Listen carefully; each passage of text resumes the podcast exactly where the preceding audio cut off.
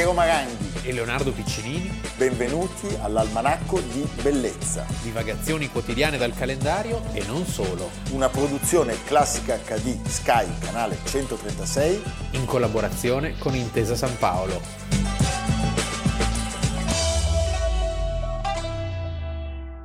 Eh, è un po' giù di voce, ma come timbro. Una rivelazione. Credo che applaudirò.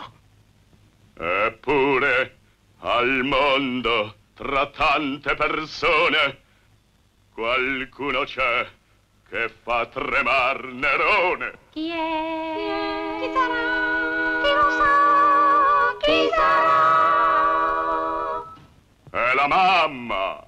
Almanacco di Bellezza, 15 dicembre. Abbiamo iniziato con un esilarante passaggio da un film Di Steno. di Steno con Alberto Sordi che interpreta Nerone, Sì. è un film del 56 se non sbaglio. Sì, mio figlio Nerone. Mio figlio Nerone. Sì. Beh, allora, per parlare oggi di Nerone, però prima di iniziare io vorrei ricordare che certamente è uno dei personaggi più amati della storia del cinema, non soltanto in salsa italiana. Cioè, Nerone è stato interpretato da Gino Cervi due volte, da Vittorio Caprioli, da Petrolini, da Charles Lawton, da Peter Ustinov. Peter Ustinov è quello forse più incredibile. Sì. Tra l'altro è interessante, perché, è interessante perché Nerone, di cui tanto parliamo, muore a 30 anni. Sì, E Peter Ustinov aveva proprio 30, 30 anni, anni quando interpreta il film. L'altro quest'anno è il centenario della nascita di Ustinov in Quo Vadis, che è un film abbastanza così. sì. eh, Il Leroy. Sì, e poi lo interpretano anche Peter Lori, Vittorio Caprioli, cioè, l'hanno fatto tutti. Beh, è affascinante. Eh? Affascinante anche perché noi abbiamo, abbiamo di Nerone un ritratto a tinte più che fosche, Beh, con tutte le cose più turpi che si possano, che si possono fare. Quindi. eh, Però la storia sappiamo la raccontano i vincitori, cioè Sì. credo che su Nerone un po' questo Adesso è molto di moda eh, no, il revisionismo su Nerone. Era un simpatico socialista. Era carinissimo. Voleva, bene, voleva bene al popolo. Buono. eh. No, al popolo voleva bene nel senso che è forse uno dei primi populisti veri della storia, no? Panem et circenses, cioè lui circenses. era molto amato dal popolo ed è questo forse il motivo per cui la sua che è una maschera, no? È una maschera e rimane nel tempo a Roma molto amato. Molto amato, tant'è che poi ci saranno tre, almeno tre falsi Neroni. Cioè per il popolo è quasi vittima di ingiustizia. E questo? Mentre il Senato non era simpatico No. di più, i senatori, Sai, oh, eh, eh, gli oligarchi, i tecnocrati, Stavano come si direbbe bene, oggi. Sì, certo. Lui nasce il 15 dicembre oggi del 37 d.C. Il povero Gesù è, è, è, è spirato 0 più 33 fa 33. quattro anni prima. Sì. La fama tremenda che si è trascinato per secoli, il grande incendio di Roma, tutti i suoi deliri per la musica e soprattutto aver ordito l'omicidio della madre e poi anche del, Beh, suo, del suo grande, del suo grande maestro Seneca. O come dicono in Veneto, Seneca. Seneca. Oggi, come ha detto giustamente Leonardo, ci si chiede se fu davvero Fu vera colpevole, gloria. fu, ve- fu vera Eh, gloria, sì. perché secondo le più recenti ipotesi storiografiche, in realtà solo in parte Nerone eh, era il Caino che ci è sempre stato raccontato e, come dice Tito Livio, la storia la scrivono sempre i vincitori. Però è così bello il Nerone leggendario, Sì. no? quello proprio della...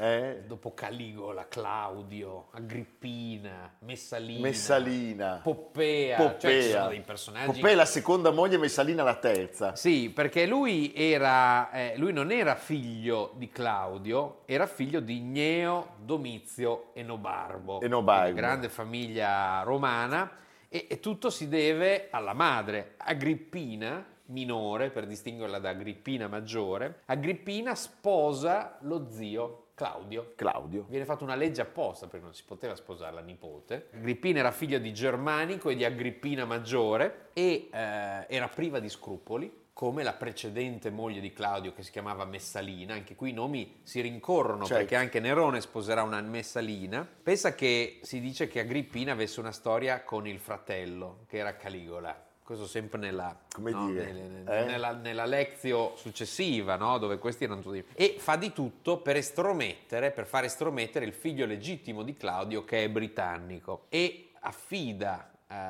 Nerone alla cura di Seneca. Seneca. Seneca, ricordiamolo, era in esilio volontario perché prima era così inviso a Caligola e poi era inviso a Messalina e convince a dare in sposa a Nerone la figlia di Claudio che è Ottavia, La prima moglie. la prima moglie. Poi arrivano Poi- appunto Poppea e Messalina. Poi arriva Poppea, è molto interessante la storia di Poppea perché Poppea intanto era questa bellezza incredibile, sappiamo che aveva a disposizione 500 asine perché lei amava fare tutte le mattine il bagno nel latte d'asina ed era talmente bella, i romani dicevano non le mancava nulla salvo l'onestà, era molto intrigante. Molto intrigante. E, E eh, anche Messalina. Aveva però un problema, aveva un marito, e che era Otone, personaggio che poi ricorrerà, diventerà imperatore. Allora cosa fa? Nerone lo manda in Lusitania In come Lusitania. governatore, che dice vabbè non posso oppormi al volere dell'imperatore per tenere Poppea a sé vicina. Comincia poi questa, questa lotta con la madre Agrippina, Certo. che poi farà uccidere. Che E farà qui- uccidere. E qui racconto è veramente meraviglioso perché invitò Agrippina a raggiungerlo a Baia, villa sul mare, no? E le andò perfino incontro ad Anzio per fugare in lei con quel gesto di cortesia ogni sospetto. La indusse a salire su un'imbarcazione che avrebbe dovuto condurla a Pozzuoli e che lui aveva preparato in modo tale che sul più bello della navigazione naufragasse. La madre sarebbe stata travolta dalle onde del mare e perciò egli era convinto di aver ideato un delitto perfetto se non che la valente Agrippina riuscì fortunosamente a salvarsi a nuoto e pervenuta a riva inviò un ironico messaggio al figlio per informarlo come fosse sfuggita per puro caso all'imprevisto incidente. Il danno era ormai fatto. Si erano scoperti tutti i giochi, per cui Nerone era costretto ad agire dalla forza stessa degli eventi. Nell'attuazione del matricidio trovò concordi Seneca, che era un grande rivale di Agrippina,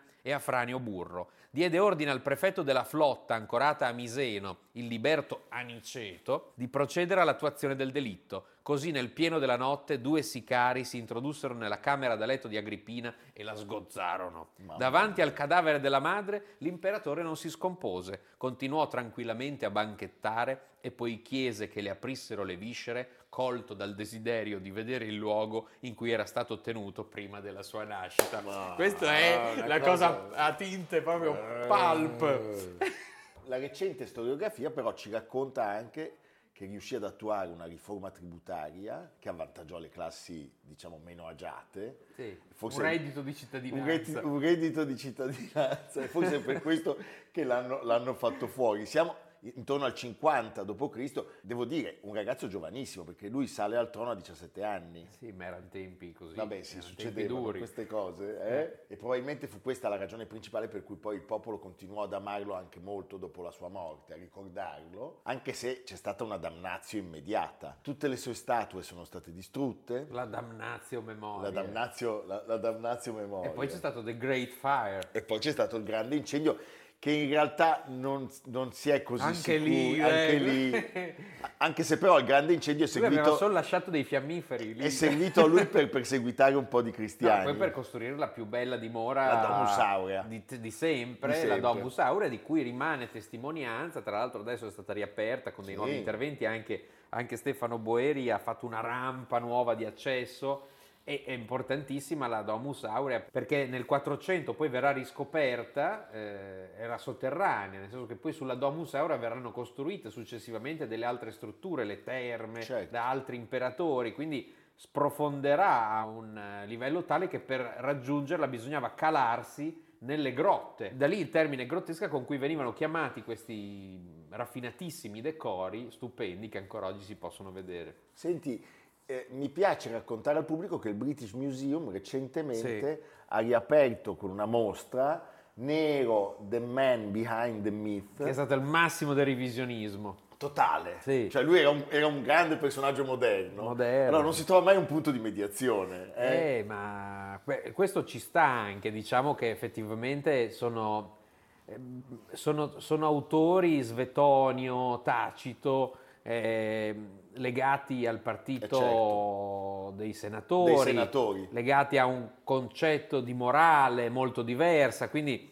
chiaramente non... e poi a un periodo in cui insomma, la, la figu- la figura di Nerone era, era ampiamente condannata. Possiamo pensare a un uomo molto moderno, questo indubbiamente, no? Beh, già il solo fatto di essersi circondato di personalità come Seneca, E poi di averne combinate di tutti i colori. Sì. eh? Cioè, ci fa venire in mente qualche personaggio che recentemente ha spettacolarizzato non poco la politica, per esempio in Italia o negli Stati Uniti. sì, anche il Eh. numero di mogli. già- Numero di mogli. Sì, eh? sì, sì. Va bene, a proposito di mogli, un po' di musica. Adesso siamo- abbiamo iniziato con Alberto Sordi, Poppea. Poppea, eh?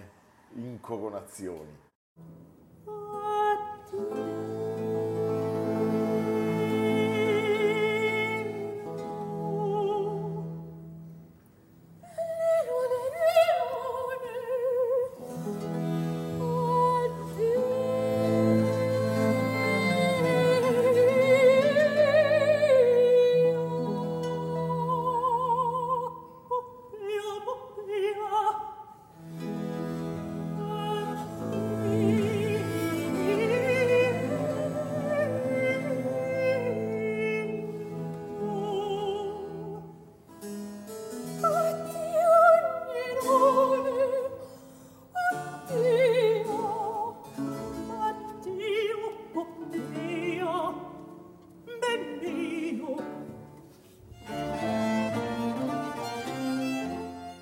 Ecco, l'incoronazione di Poppea, ad esempio, siamo in piena controriforma, l'opera debutta a Venezia, che invece era un luogo tutto a sé, eh, dove ciò che più era licenzioso piaceva, Certo. no? eravamo un po' a riparo dalla controriforma, da- da- da- dal potere di Roma. E questo meraviglia di Claudio Monteverdi, che ha un libretto bellissimo, tra Bellissimo. l'altro, molto, molto ricca di colpi di scena. Sì, di- il pubblico di- di classica ha avuto Eh. modo di vederla più, più- più volte in diversi allestimenti. Indubbiamente fu un periodo di grande prosperità il suo, di pace e di dinamismo economico e culturale.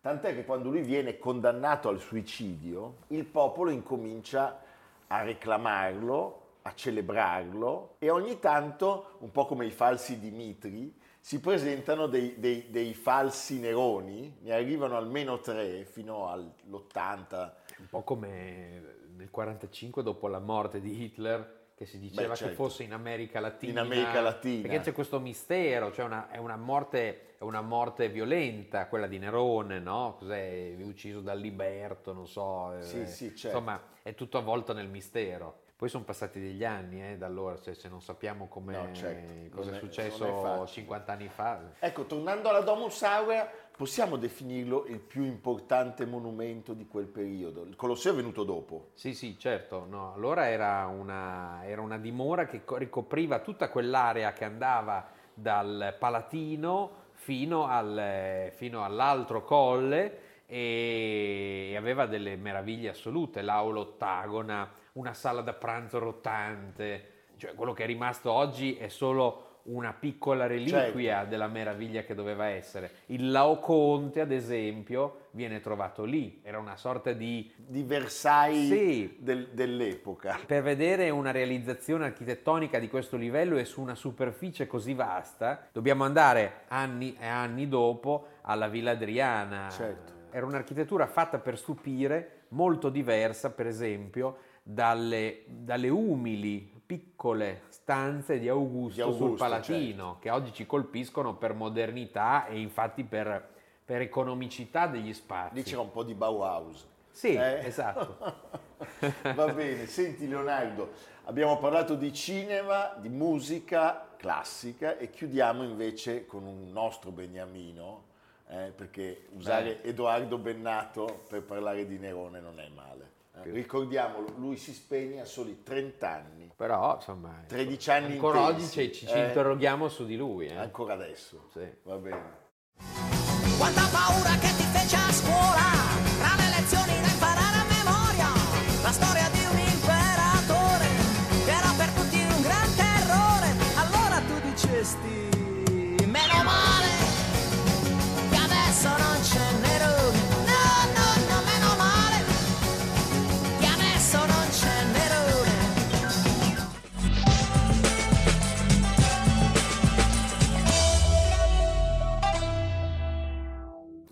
15 dicembre 1675, muore Vermeer. Cosa diciamo di questo artista?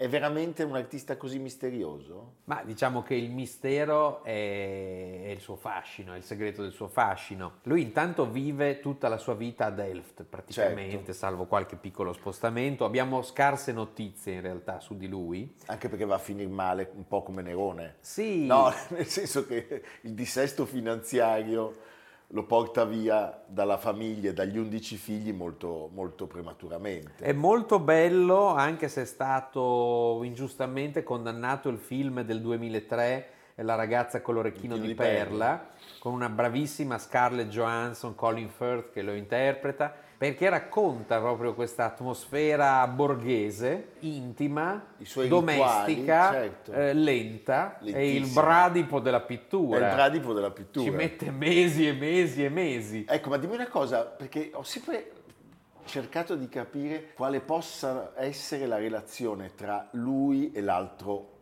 titano olandese Rembrandt. Rembrandt, che era un po' più vecchio, diciamo, aveva Sì. 26 anni di più. Entrambi sono affascinati dalla grande rivoluzione della pittura che in Italia direttamente non ha influsso, ma avrà influsso su tutta Europa attraverso i suoi allievi che è Caravaggio. Caravaggio, certo. Cioè a Utrecht c'erano i caravaggeschi perché Utrecht era una sorta di roccaforte cattolica e solo in casa si potevano tenere dei soggetti sacri, non, non in modo pubblico, però so, una Giuditta Oloferna in casa tu la potevi tenere. E quindi cosa c'è di più bello dei colpi di luce, violenza, Certo. di sangue della pittura caravaggesca, in particolare di Terbruggen, che è un grande caravaggesco. E entrambi vedono questo uso della luce, eh, del colore, della luce artificiale. E- ma mentre Rembrandt è un grande pittore di storie, Certo. l'altro è un eh, pittore di interni Sì, di ambientazione. anche di esterni, però raffigurati con la stessa lenta esattezza. Cioè anche nelle, nelle immagini degli interni di questi bellissimi studi di scene di vita quotidiana, la merlettaia, Certo. la lattaia, la, la- la fanciulla conturbante, detta ragazza con l'orecchino di perla, lui è attento allo stesso modo alle figure e agli oggetti. E agli oggetti. Non c'è gerarchia. E in più appunto c'è questa descrizione apparentemente impassibile, che tuttavia appunto intriga e appassiona proprio perché non racconta nulla.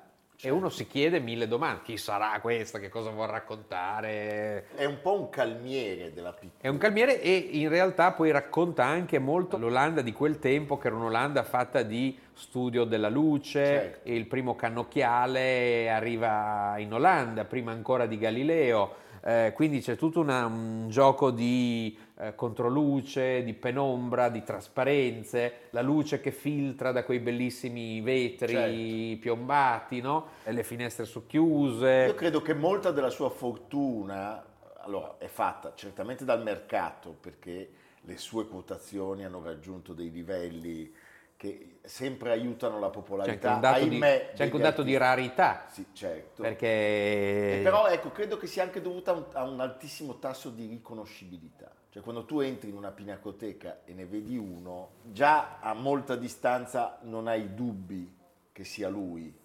Sì, e poi c'è questo, c'è questo silenzio, eh, sono opere silenziose, Silenziosissime, sì. Vanno osservate anche in silenzio, perché sì, già qualunque ti suono, qualunque suono Ti disturba. inducono al silenzio. E, mh, dunque, di lui rimangono una quarantina di dipinti, di cui meno della metà sono firmati, ma questo è un dettaglio che ci interessa poco. C'è un preziosissimo catalogo del- della fine del Seicento, quando il suo grande mecenate collezionista, Che era aveva una gran pazienza. che aveva una pazienza, perché gliene dava uno all'anno, Sì. sempre uno, sempre per lo stesso prezzo, fu costretto a mettere in vendita la collezione e fu, fu- fu stampato un, un catalogo che poi è, è stato fondamentale per stabilire oggi quali siano i veri e quali siano, diciamo, i dubbi o i falsi Vermeer. Sì, è, una- è un artista eh, in qualche modo proto-illuminista, nel senso che è un artista della ragione, eh, di un mondo ordinato, e infatti non a caso verrà riscoperto tantissimo alla fine dell'Ottocento Certo. da una borghesia arrembante che trovava rassicurante la sua pittura. Infatti è rassicurante. È rassicurante. Tu pensa alle inquietudini. È una pittura comoda. Sì, è comodissimo rispetto alle inquietudini che appunto Rembrandt getta su- sugli individui, Sì. ancora oggi, straordinari. I pavimenti a Sì, sì, sì, bianchi sì. e neri, eh, anche gli esterni, la veduta della stradina, eh, la veduta dei- di Delft col bacino d'acqua. E eh, anche era maniacale nell'utilizzo del materiale, cioè si sa che le sue pitture, per esempio il blu dal lapislazzo, erano materiali costosissimi. Costosissimi, tant'è che e anche insuperabili per qualità. eh, eh, mise in dissesto poi le sue finanze, perché la sua storia è una storia che va a finire male. Negli anni in cui l'Olanda si impegna in una guerra costosissima contro la Francia, una guerra che durerà molti anni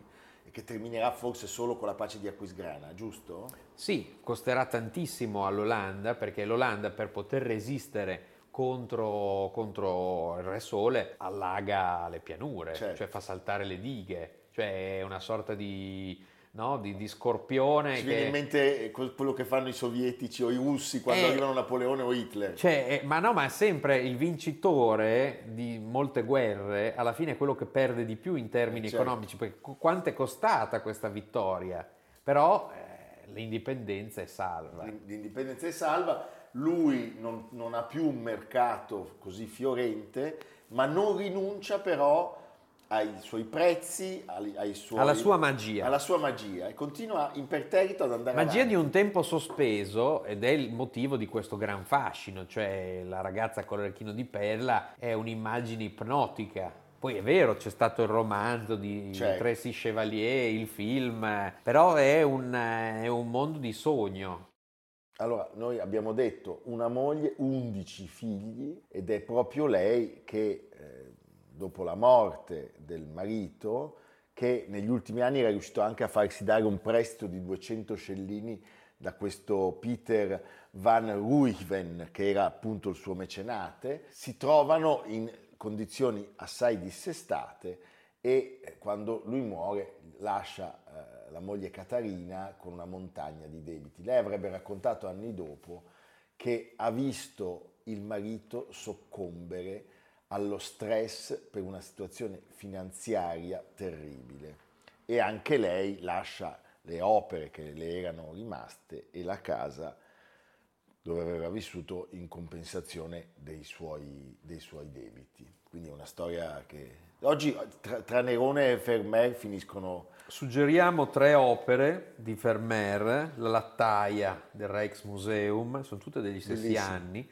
La pescatrice di perle a Washington e eh, La merlettaia del Louvre. E ricordiamo che nel 2023 al Rijksmuseum di Amsterdam ci sarà la più grande mostra, è una mostra impossibile quasi, solo Amsterdam riesce a farla perché gioca in Beh, casa. certo, no? un certo numero... Perché fino adesso all'AIA nel 96 c'è stata una mostra con 23 opere sue e Amsterdam arriverà a 35, che sono su 40, quindi praticamente Tut- tutte. tutte. Quindi sarà un'occasione straordinaria, sperando che la situazione eh, sanitaria migliori perché adesso in Olanda non sono messi benissimo. Senti, ci sono eredi di Vermeer nel breve, nel breve intendo dire. Sì, c'è tutta una pittura che va avanti all'infinito di, di- di- di- di interni, domestici, di beghine, di scene di vita quotidiana. senza quella magia. senza quella magia, con una con un'affettazione di dettagli Certo, ho in mente. eh, fino a metà del Settecento Quei quadri minuscoli dove riesci a leggere i segni delle carte, Sì. eh, da gioco, Sì. qualsiasi minimo. Ma questo si deve molto anche al fatto che appunto non essendo, eh, essendo proibite le immagini sacre ci si concentrava molto o sugli interni o su queste figure o sulla natura morta. Certo, altro non si poteva. non si poteva, siamo stati più fortunati. Noi molto, sì. Eh, Sì, i calvinisti sono... Eh, che palle. Però liberi da un altro punto di vista. Sì, ma anche noi siamo liberi, noi ci abbiamo il perdono. Noi non abbiamo i peep show, ma abbiamo... Va bene, allora non mangiate le torte alla marijuana quando andate ad Amsterdam, oppure mangiatele e andate a vedere Vermeer, potrebbe farvi un effetto abbastanza particolare.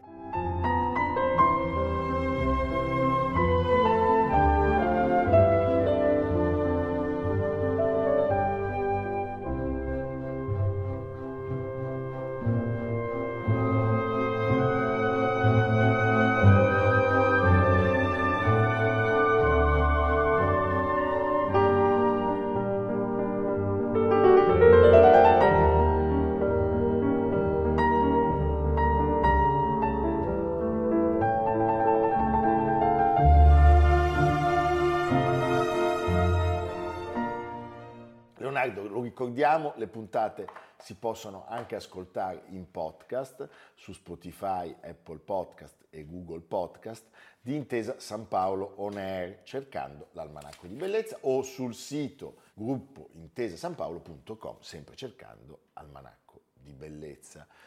Vi preghiamo di continuare nella meritoria opera di sostegno non tanto a noi, alle nostre, Sì, alle nostre altro che Save the Children, questo è finanze. Save the... Ma questo, questo libro può significare per noi una ragione di solidità. Sì, visto che siamo, siamo sotto Natale anche. No, ecco, non- noi di sgay non ne vediamo, però diciamo poter dire che il Sì. nostro libro sta riscuotendo un certo successo può Ci- far ragionare Sì, non ci fa andare in depressione, tu chi dici. permette alla rete di andare. No, la depressione noi ormai la combattiamo con sostanze di ogni genere. Io questa mostra di cui vi sta per parlare Leonardo l'ho vista accompagnato da lui e devo dirvi che eh, Leonardo è un narratore della Grazie. bellezza straordinario. Grazie. No, è Quest- vero. Questa è una dico mostra molto, diciamo, importante, una mostra poderosa, irripetibile. irripetibile sul Grand Tour, qualunque cosa Mi voglia raccomando, significare. Grand Tour, Tour. Perché io dico Grand Tour e lui mi sgrida. No, Grand Tour. No, dai, sto scherzando. Sì, sì, alla francese, grand. È una mostra importante, difficile perché quanti prestiti da tutto il mondo. In particolare mi incuriosisce quest'opera in, eh, in copertina, è la famiglia Tolstoi a Venezia. Che sono dei parenti. Parenti lontani del, eh, del celebre scrittore, è un'opera che è conservata all'Ermitage normalmente, di un artista poco conosciuto, Giulio Carlini, veneziano. E cosa c'è di più Grand Tour di quest'opera? Nel senso che loro vengono rappresentati davanti, ma poi lo vedete meglio nelle immagini che adesso verranno messe in onda, davanti al Palazzo Dandolo, Certo. che oggi è l'Hotel Danieli. Già allora era albergo, si chiama Danieli perché lo fonda Giuseppe Dal-Niel, detto Danieli. Più Grand Tour di così. Più Grand Tour di così. Andate a vedere questa mostra, comprate il bellissimo. Alle Gallerie d'Italia, Sì. intesa San Paolo, generosissima perché questa è Devo una dire. mostra... Questa è, una, è- e questa è una di quelle mostre che una volta faceva. Salcosta. Salcu- no, Salcusta, ma è una di quelle mostre che una volta faceva lo Stato. Sì. Eh, adesso. Eh, come mai? Cioè, Questo è un interrogativo serissimo vero. problema che noi continuiamo a porre. Non so quanto sia giusto derogare a una fun- funzione primaria. Anche se di fronte c'è la scala che è un simbolo di Appunto. quanto lo Stato fa bene Ma- e, invece. e vedi però, c'è Sì. un tema allora. Musica sì, arte no? No, musica sì, arte sì, perché ci sono i musei, Sì. però sulle mostre, Sulle mostre, non si sì. può continuare a dire dovete sfangarvela voi con i biglietti, perché poi va a finire che ninfee dalla mattina alla sera eh, non ne possiamo più. eh? Va bene, noi l'anno prossimo per esempio sappiamo che andremo a Parigi a vedere la mostra di Ilya Repin. Sì. Chi la fa una mostra di Repin in Italia? Nessuno. Vero. Va bene. E poi Vermeer l'anno dopo ancora, appunto. Ad Amsterdam. Ad Amsterdam. Va bene. Evviva. A domani. Almanacco di bellezza a cura di Piero Maranghi e Leonardo Piccini. Con Lucia Simioni, Samantha Chiodini, Silvia Corbetta, Jacopo Ghilardotti, Paolo Faroni, Stefano Puppini. Realizzato da Amerigo Daveri, Domenico Catano, Luigi Consolandi, Simone Manganello, Valentino Puppini. Una produzione classica HD, Sky Canale 136, in collaborazione con Intesa San Paolo.